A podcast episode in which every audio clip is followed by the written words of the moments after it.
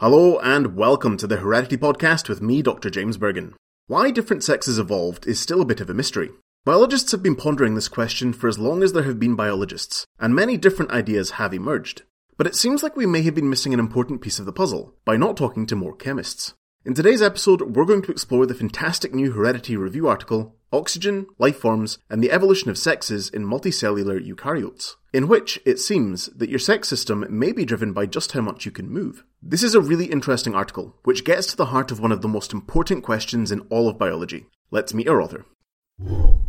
Welcome to the Heredity Podcast. Can you please just introduce yourself? Okay, yeah, thank you for this invitation. So my name is Elvira Hörandl. I'm a botanist working here in Germany in Göttingen. My research focuses on plant evolution and I worked a lot with asexual plants in my uh, whole career. And here I experienced that uh, there's a lot of classical theory about sex, com- mostly coming from zoology, but it doesn't fit well to the green world. And based on this, I more and more try to understand all of the more general things, the evolution of sex, why sex is so predominant in nature, and I try to develop novel theories. Mm, perfect. And you were kind of mentioning sex there quite a lot, and that is basically what you're here to talk to us about today is this sort of fantastic new review that you have in Heredity. And before we get into the sort of details of it, I wonder if you could just give us a general idea of what this review focuses on. Well, the background is that we want to resolve the, the paradox of sex in nature. So this is basically one big question in evolutionary biology, why this is so predominant, because there are costs involved with it for the individual doing it without any obvious advantage. And the problem is also that sex is a, a composed process. So one component is the meiosis process, the cost of meiosis, which breaks up favorable gene combinations. And the other one is then the fertilization process. And here we need two individuals, basically two parents. And here it is often uh, seen the cost of having different sexes, as it is in animals, is seen as a major cost of sex because only the females can have offspring, the males not. And here uh, it would be simply quantitatively better if no sex differentiation would be for, for, for the reproduction. So we have to keep these two things apart. I published on the costs of meiosis in other review articles, also in Heredity, by the way, published on that earlier. And this review article has a focus on the second topic, on the on sexes and why there are different sexes uh, in some groups of organisms, and in others there are combined sexes or no sexes at all. Excellent. I, I, think it's really interesting what you're saying there because I think a lot of people might just assume that biologists have a really good grasp on why sex evolved because it's such an important part of the field. But there there does seem to be an awful lot of questions about it, and I guess this paper is sort of a key example of that. So I guess the sort of big question is, what is this review actually focused in on? Because it's one sort of very particular idea about the evolution of sex that it explores, isn't it? Yes, um, we wanted to focus on distribution of sexes and why we see these uh, different sexual systems in the different kingdoms of eukaryotes. So basically plants, animals, and fungi. So we didn't go into the protists in the unicellular organisms because uh, here is a bit a separate topic. And what I said before, I mean, these theories on, on meiosis, uh, we regard it as a repair tool of DNA damage that is coming from oxygen radicals. This would not explain different sexes. So uh, one has to look into the different groups of organisms. So animals, and of course the literature is dominated by the zoological literature, mm. have mostly separate sexes on different individuals. In plants, we have often combined sexes. That means they are hermaphrodites. And in fungi, we have different mating types, but each individual can act both as, let's say, father and mother and act like an hermaphrodite. And in some organisms, the more simple organisms, algae, uh, sometimes there are no, there's no sex differentiation at all. So we see this is not a general picture. And uh, we were interested to get more insight into this and we reviewed the literature around that. And we proposed also a new idea that this is basically uh, due to different physiological constraints. Yeah, it's a very fascinating idea. And as you mentioned there, you kind of went through this process by looking at sort of the three different groups, so plants, fungi, and animals. And in your review, you kind of look at hypothetical versions. And I think it might be good if we could just kind of go through each of those. Yeah, uh, maybe first we make the connection on the one hand between the physiology of the organisms and oxidative stress that they have from their physiology and sessile and mobile lifestyle. Mm. Yeah. So the ma- major idea is that sessile and mobile lifestyle determine sex systems. I mean, this is obvious when you look around. I mean, plants do not run around and, but animals uh, run and fly and swim and so on. And you have usually separate sexes in mobile organisms and combined sexes in sessile uh, organisms like plants and fungi. And this correlation is in fact not so new. Already Darwin recognized it. Uh, and there are also a couple of review articles confirming it. But this leads to the question, why is it like that? Yeah. And how does it influence the sex systems? And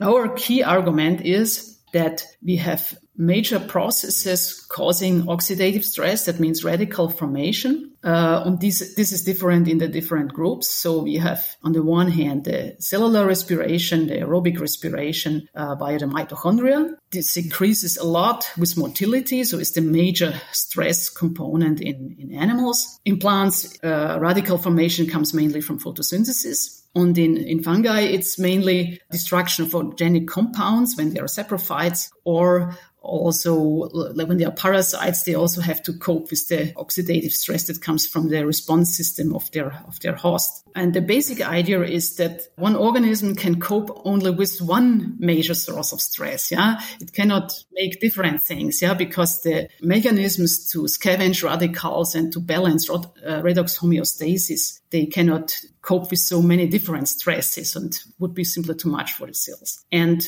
now, when we look into the different groups of organisms, so we started with the plants because uh, I think this is very important to realize that in plants, uh, photosynthesis, the basic process, is really a major source for, for reactive oxygen species. So that's why plants are sessile. Yeah? So there are very few algae that can be mobile at the same time and uh, have photosynthesis. But when you look at the multicellular plants and uh, especially then in the terrestrial systems, they are all sessile. But this has also major consequences because when you're not mobile, you also need no neuronal systems, you need no uh, sensory organs, you're just sitting there and doing your photosynthesis, and that's fine.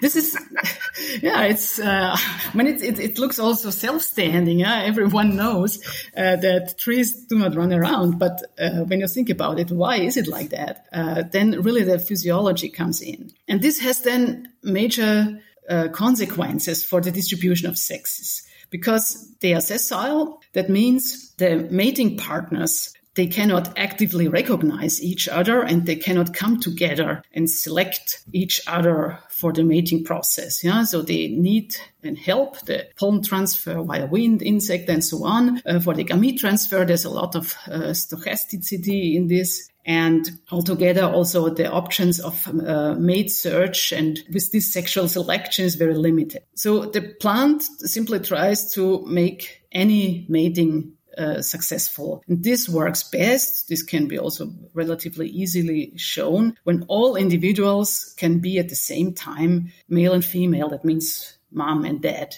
Yeah. So that's why they are hermaphrodites. Yeah, because this way each plant can produce seeds and they can maximize their their offspring. So they have a system of combined sexes predominantly there are a few species with separate sexes but this is less than less than 4% or so. And presumably they're also sessile. Yes of course um, Great. And I assume that fungi must be fairly similar to plants in this regard. I mean, they also seem fairly sessile. Is that true? Yes, of course. Yeah. So it's also very early in their phylogeny. They have given up any motile forms. And uh, because in fact they are more phylogenetically, they're more related to animals than to plants. Yeah. Mm. But uh, they have given up the motility very early in the phylogeny and uh, in the ancestors. And in their lifestyle, they uh, for instance, in the soil, live from the destruction of organic compounds and so on. And also here they have, they're exposed to oxidative stress. And because of this, they cannot be mobile. Yeah, they are sessile. And also because of this, they have also no neurons, they have no brains and no sensory organs. They simply explore their substrate with their mycelia. And so it's similar to plants from a functional point of view. They also have to somehow come together to the to, to get a mating partner. Usually simply the mycelia grow together. They have some chemical signals for recognition, but they have no eyes or ears. and also here sexual selection is limited. And also they need to simply make any mating successful. So again, all these different mating types, what they have, uh, they can cross. And in fungi, it's, in some groups, it's even like that, that there is not just two sexes. There are many different mating types. It means many sexes, up to thousands of sexes, if you want, simply to ensure that each individual which comes together to another individual, they would be compatible and could, could do the mating process. Mm, no, it's fascinating. And I guess it's also fairly similar to plants where you can have incredibly complex mating systems, even if generally they're trying to make as easy on themselves as possible. and I guess it kind of brings us then to animals, which I know you said earlier kind of dominate um, the literature, which we kind of all are kind of aware of. But I think they're really interesting because there are obviously very mobile and also fairly sedentary species. So, how do these ideas work out when it comes to animals? Well, yes, the animals are heterotrophic. So they have to be because as we learned before, photosynthesis and mobility, this doesn't go together. So they have to be mobile to catch their prey or find fodder or uh, also escape from predators and so on. And this is, of course, simply also from the muscle activity is a major source of oxidative stress on the one hand. On the other hand, also they uh, need neuronal systems, they need brains, they need sensory organs, eyes, ears, and so on to be efficient. Yeah, mobility enforces, this enforces also higher cell differentiation, I would say. So their physiology, let's say, makes a more differentiated organism. And this has a lot of advantage for sexual reproduction because now the different mating partners can recognize each other over longer distances. Yeah. For instance, the song of birds or simply the visual notion and they can more actively select the most fitting mating partner. Yeah. And uh, when they have found each other, they can also directly come together for physical contact. So there is uh, no loss of gametes on the way. This bears the advantage of sexual selection. Sexual selection is a very interesting uh, topic and a very strong evolutionary force, also already recognized by Darwin, by the way, and there's a lot of research on it. And this usually leads to a higher fitness and is an advantage, let's say, for uh, sexual reproduction. So usually it's on the one hand the, the male male competition for to let's say so that the, the best one uh, uh, is is then the one that is the mating one and the female choice. So they can choose the best and the best fitting the fittest partner. And this of course has a fitness advantage. And with this they more or less can overcome all these prob- problems to come together have selective advantages and can benefit from having two different sexes because it has been shown in a couple of studies that sexual selection is strongest when the sexes are different and have slightly different roles in their mating procedures. So altogether, one, one would say uh, animals can afford to have different sexes and can afford to have one sex that is not producing uh, offspring, yeah, the males. But this is more an advantage for animals because of their physiological background. Yeah, it would not be an advantage for, for plants or for fungi. And also, when we look into the phylogeny, most animals even have sex determination systems. That means on a, on a chromosomal basis, like the X and Y uh, uh, system in, in, humans. There are different such systems in animals, and most of them uh, more or less uh, also uh, fix then more or less the, the sexes. Mm. No, I mean it's it's really interesting, and I mean the trends are kind of I mean they're there, and it's it's a very convincing idea. I guess I wonder. You already mentioned that there are some plants that have different sexes, and there are some animals which are asexual or are largely asexual, and I kind of wonder how these exceptions fit into your sort of like broader framework. Yes, of course. Uh, this is often an argument against our theory, but uh, I would say the exceptions usually confirm the rules. yeah, usual in biology, I think. we, we, can learn from the exceptions also uh, about uh, these groups. So in, in plants, as I said, we have usually no sex chromosomes. Very few, far less than 1% of species have sex chromosomes and very few have, uh, let's say, male and female individuals. And this evolves mostly in, in trees. And here, when you imagine a big tree and this would be a hermaphrodite, then with many, many flowers, yeah, a big tree making many flowers, then there would be the danger of a high amount of self-fertilization. Yeah? Self-fertilization is in the short hand, it can be an advantage. In the long hand, it is a disadvantage because it makes the uh, it increases the homozygosity and it leads to inbreeding depression yeah so in evolutionary terms uh, selfing is a disadvantage and very much not good.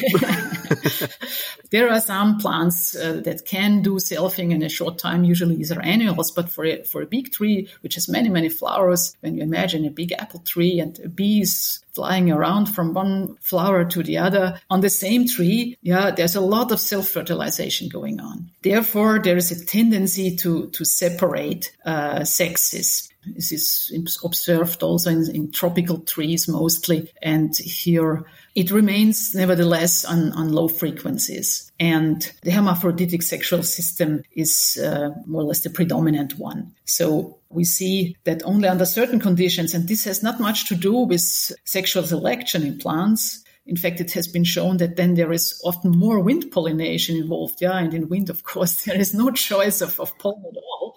Uh, mm. it, it is simply what the wind brings. this, is, yeah, this is the pollen. Uh, yeah, yeah, for sure. and uh, sexual selection is then very limited. So this would be the main explanation for different sexes in some, in a few plant species. It is called dioecy in, in plants. Mm. No, it makes a lot of sense, and it's still very much linked with their physiology, I guess, um, just different aspects.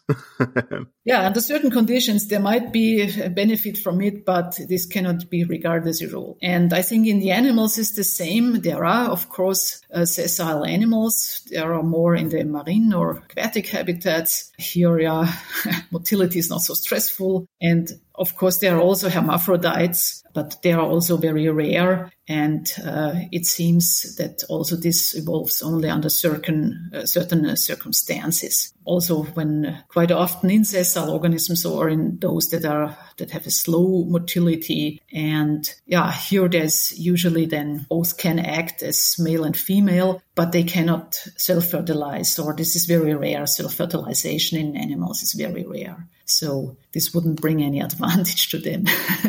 No, it's it's it's fascinating, and I kind of wonder. Uh, I mean, like obviously, there's already a huge amount of information about this available. I mean, you've mentioned Darwin a couple of times. Like that's how long some of these observations have been building, and I wonder if we have everything already to kind of work out these ideas, or if you think there are any sort of key experiments that we might need to do in order to make this link between oxidative stress and physiology and constraints. Yes, in fact, there's a lot of information already around. The problem is it is in different research fields. Yeah, mm. uh, redox homeostasis or oxygen radical formation or scavenging. This is the field of biochemistry or physiology, and researchers in this field usually don't look into papers on evolution biology or don't worry about evolutionary questions. And on the other hand, different sexes, this was this is a classical topic of evolutionary biology. And here people don't look into chemistry. Yeah?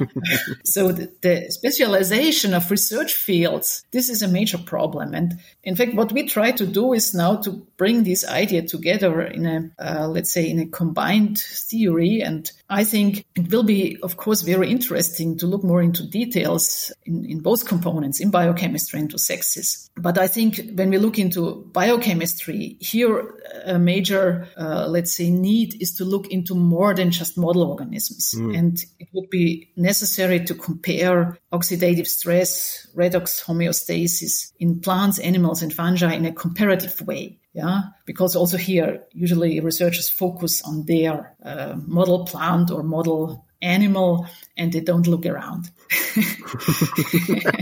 uh, seems fairly typical. But it would be great to have collaborations to bring, let's say, the information together because the basic constraint behind it, the oxygen radicals, this is more or less always the same chemistry. Yeah. So, and it's different types of stress that causes this uh, oxygen radical formation. Mm. And when we look into more, let's say the, the sex systems, I think it would be also good to compare more the different the different systems and the different life forms. For instance, how do sessile animals compare to their mobile relatives in redox homeostasis or in their levels of oxidative stress? And in algae, one could look at those that have at the same time photosynthesis and can, could still move and to compare it. How does oxidative stress compare to just photosynthetic uh, algae? Yeah. So I think a lot of more comparative uh, research should be done. Yeah, that'd be fantastic to see. I mean, I think that sounds like a fairly standard trend where we need to look across fields. It's really interesting what you're saying about biochemistry. And it's also why I think it's really nice to have this paper in heredity because these sort of like general messages, these comparative studies, that's really what the journal is aiming for. And I guess one thing that I, I quite like about this is that um, obviously this topic, the evolution of sex, touches upon a lot of different disciplines, and people have been thinking about it for a long time. And I guess in some ways it can be a bit contentious with new ideas. So I wonder how your hypothesis is fitting in with ideas already out there. Like, what kind of reception is this getting? Well, I mean, there are many hypotheses around about the evolution of sex. Yeah, so at least twenty. um, of them are really so satisfying. Yeah? None of them really could explain the whole thing. But the basic components were basically already there. So, for instance, the idea that sexual systems are determined by sessility and motility, I mean, this was basically already recognized by Darwin. So this is not so new and we just have to rethink about it. But also when we look into the biochemistry, sources of oxidative stress in plants, animals, fungi are quite well known and quite well studied. But uh, this is a separate research field, yeah, and people do not find together. This is the problem. And we make here a causal connection. And uh, I think to especially look more into these effects of this is an indirect effect of oxygen radical formation is uh, very important because altogether this uh, oxygen shapes the physiology of all eukaryotes and is probably also the main trigger for uh, meiosis and so on. Yeah, so this is what has to be done. And we also, we hope to stimulate such interdisciplinary thinking and interdisciplinary research and collaborations. So I think sometimes it's not necessary to develop something completely new, but to bring ideas together. Yeah, no, for sure. I completely agree. And I guess that kind of nicely kind of leads into the last question that I had, which is I wonder what it is you are hoping people are going to come away from this review thinking. Like, how are you hoping that this might change the way that people are looking about the evolution of sex? What are you kind of hoping that they might do next? Is it this collaborative, sort of like cross discipline uh, thinking? Well, yes, I hope so. um, whereby one has to be patient in this respect. And of course, um, well, usually when you when you uh, present first, uh, let's say, an unconventional idea or in a broader audience, people are first uh, disagree and attack you and say this is all nonsense mm. and so on. Yeah. Later on, they start to think about it, and then some people, maybe younger people, uh, more fresh-minded students, start to work on it. And after a while, results come, and then if there was something behind it, then it gets established knowledge. For instance, I also realized this work on meiosis that this is also a consequence of oxidative stress. I published this on 2009, and also other authors published before. And for a while, nothing happened. But then in the last 10 years, I, I could see that a couple of PhD students have taken over the topic and work on it and results come out step by step. So yeah, it takes some time. Mm, that must be lovely to see them. Well, hopefully this paper will inspire a few more projects and we can get a few more papers on this topic in heredity. And I guess just to finish up, it would be lovely if you could remind us what your paper is called. And also, I know you've been working with other people on this, so just tell us about anybody who might need a mention in the development of these ideas. Well, the title of the paper is Oxygen Life Forms and Evolution of Sexes in Multicellular Eukaryotes. And uh, of course, I have to mention the contribution of my co-author, Franz Hadacek. He's a biochemist uh, working on plant biochemistry. He worked out the biochemical parts and he elaborated the idea that redox homeostasis shapes sessile and mobile life form. Yeah? I made the connection to this sex distribution system and reviewed what we know about sexual systems and sexual selection. And I think this is what is really needed, a collaboration also between biochemists and evolutionary biologists to make uh, progress in this field. Mm, definitely, it's it's a it's a really good collaboration to see, and it's a really interesting paper. So I hope people will now go and give it a read and yeah, be inspired by it. And yeah, thank you very much for taking the time to share these ideas with us and uh, tell us about these really fascinating concepts. Yeah, thank you very much for this invitation. Yeah, and I hope I will have other papers in heredity. ah, we we do as well. Thanks to Elvira. You can find her paper on the Heredity website. That's nature.com forward slash HDY. While you're there, you can also check out how to submit your own papers to Heredity. Heredity is the official journal of the Genetic Society. You can subscribe to the Heredity podcast wherever you get your podcasts, and you can follow us on Twitter at Heredity Journal. If you want to get in touch with me directly, drop me an email at hereditypodcast.gen at gmail.com. I'm James Burgon. Thanks for listening.